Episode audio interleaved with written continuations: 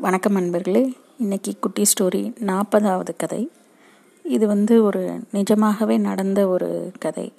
நம்ம டிஎன் சேஷன் அவர்களை அவர்களை பற்றிய ஒரு சின்ன இது. அவங்க வாழ்க்கையில் உண்மையிலே நடந்த ஒரு அனுபவம். அவர் தலைமை தேர்தல் ஆணையராக இருந்தப்போ உத்தரப்பிரதேசத்தில் ஒருக்க தன்னுடைய மனைவியோட சுற்றுலா போயிட்டு இருந்தாராம். அப்போ வழியில் வந்து ஒரு பெரிய மாந்தோப்பு பார்த்துருக்காங்க. அதனால் அந்த மாந்தோப்பில் போயிட்டு சுற்றி பார்க்குறதுக்காக இறங்கி போயிருந்திருக்காங்க. அப்போ அங் அங்கே அந்த தோப்பில் இருந்த மாமரங்களில் குருவி கூடு நிறைய இருந்திருந்திருக்கு நிறைய மரங்களில். அதை அவங்க மனைவி பார்த்துட்டு அவங்களுக்கு வந்து ரெண்டு கூடு வீட்டுக்கு கொண்டு போய் ரெண்டு கூட்டை வைக்கணும் அப்படின்னு சொல்லி அவங்க ஆசைப்பட்டிருக்காங்க. அதனால் அவரும் ஒரு வயல்வெளியில் அந்த பக்கமாக மாடெல்லாம் மேய்ச்சிக்கிட்டு இருந்த ஒரு பையனை பார்த்துட்டு தன்னுடைய பாதுகாவலர்கள் கிட்ட சொல்லி அந்த பையனுக்கு ஒரு பத்து ரூபா கொடுத்துருங்க. அவனை வந்து ரெண்டு கூடு கொண்டு வந்து கொடுத்துட சொல்லுங்க அப்படின்னு சொன்னாராம். ஆனால் அந்த பையன் வந்து குருவி கூட்டை எடுத்துகிட்டு வந்து தரமாட்டேன்னு சொல்லியிருக்கான். உடனே சேஷன் வந்து சொல்லியிருக்காரு நான் ஒரு ஐம்பது ரூபாயா தர்றேன்ப்பா. எனக்கு ரெண்டு கூடு மட்டும் எடுத்து கொடு. அப்படின்னு கேட்டிருக்காரு.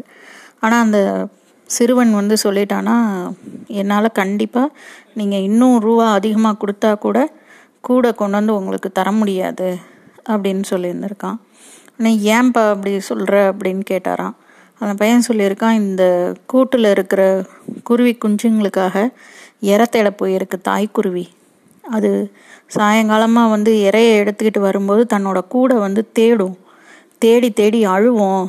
அதை பார்க்குறதுக்கு எனக்கு மனசு இல்லை அதனால நான் எடுத்து தர மாட்டேன்னு சொன்னானா. அதை கேட்டதும் சேஷனும் அவருடைய மனைவிக்கும் பயங்கர அதிர்ச்சி. அப்போ சேஷன் வந்து சொன்னாராம் இந்த பையன் முன்னாடி நான் வந்து ஒரு கடுகு மாதிரி ஃபீல் பண்ணுறேன் நான் ஒரு பெரிய ஐஏஎஸ்ஸு பெரிய அதிகாரி இதெல்லாம் ஒரு விஷயமே இல்லை. எவ்வளோ ஒரு மனிதாபிமானம் இருந்தால் அந்த பையன் வந்து இப்படி ஒரு வார்த்தை சொன்னான் என்னால் அதை வந்து எனக்கு மிகப்பெரிய குற்ற உணர்ச்சியாக இருக்குது அப்படின்னு பதிவு பண்ணியிருக்காரு. அதுவும் இந்த குற்ற உணர்ச்சி அவருக்கு பல நாட்கள் தொடர்ந்ததுன்னு சொல்கிறார் அவர். கல்வி நிலை இல்லாட்டி சமூக அந்தஸ்து ஒருபோதும் நமக்கு வந்து மனித குலத்தோட அளவு அளவிற்கான அளவுகோலே இல்லை நிச்சயமாக அறிவுங்கிறது வந்து வெறும் அறிதல். அவ்வளவுதான். நிறைய தகவல்களை சேகரிக்கிறது மூலமாக நம்ம வந்து பெரிய உண்மையான ஒரு மனித நேயத்தோடு இருக்கிற ஒரு மனிதன் அப்படின்னு நம்ம கண்டிப்பாக சொல்ல முடியாது. எப்போ வந்து அறிவு உணர்வு ஞானம் இது மூணும் இருக்கோ அப்போ தான் வாழ்க்கை ஆனந்தமாகுது. நன்றி.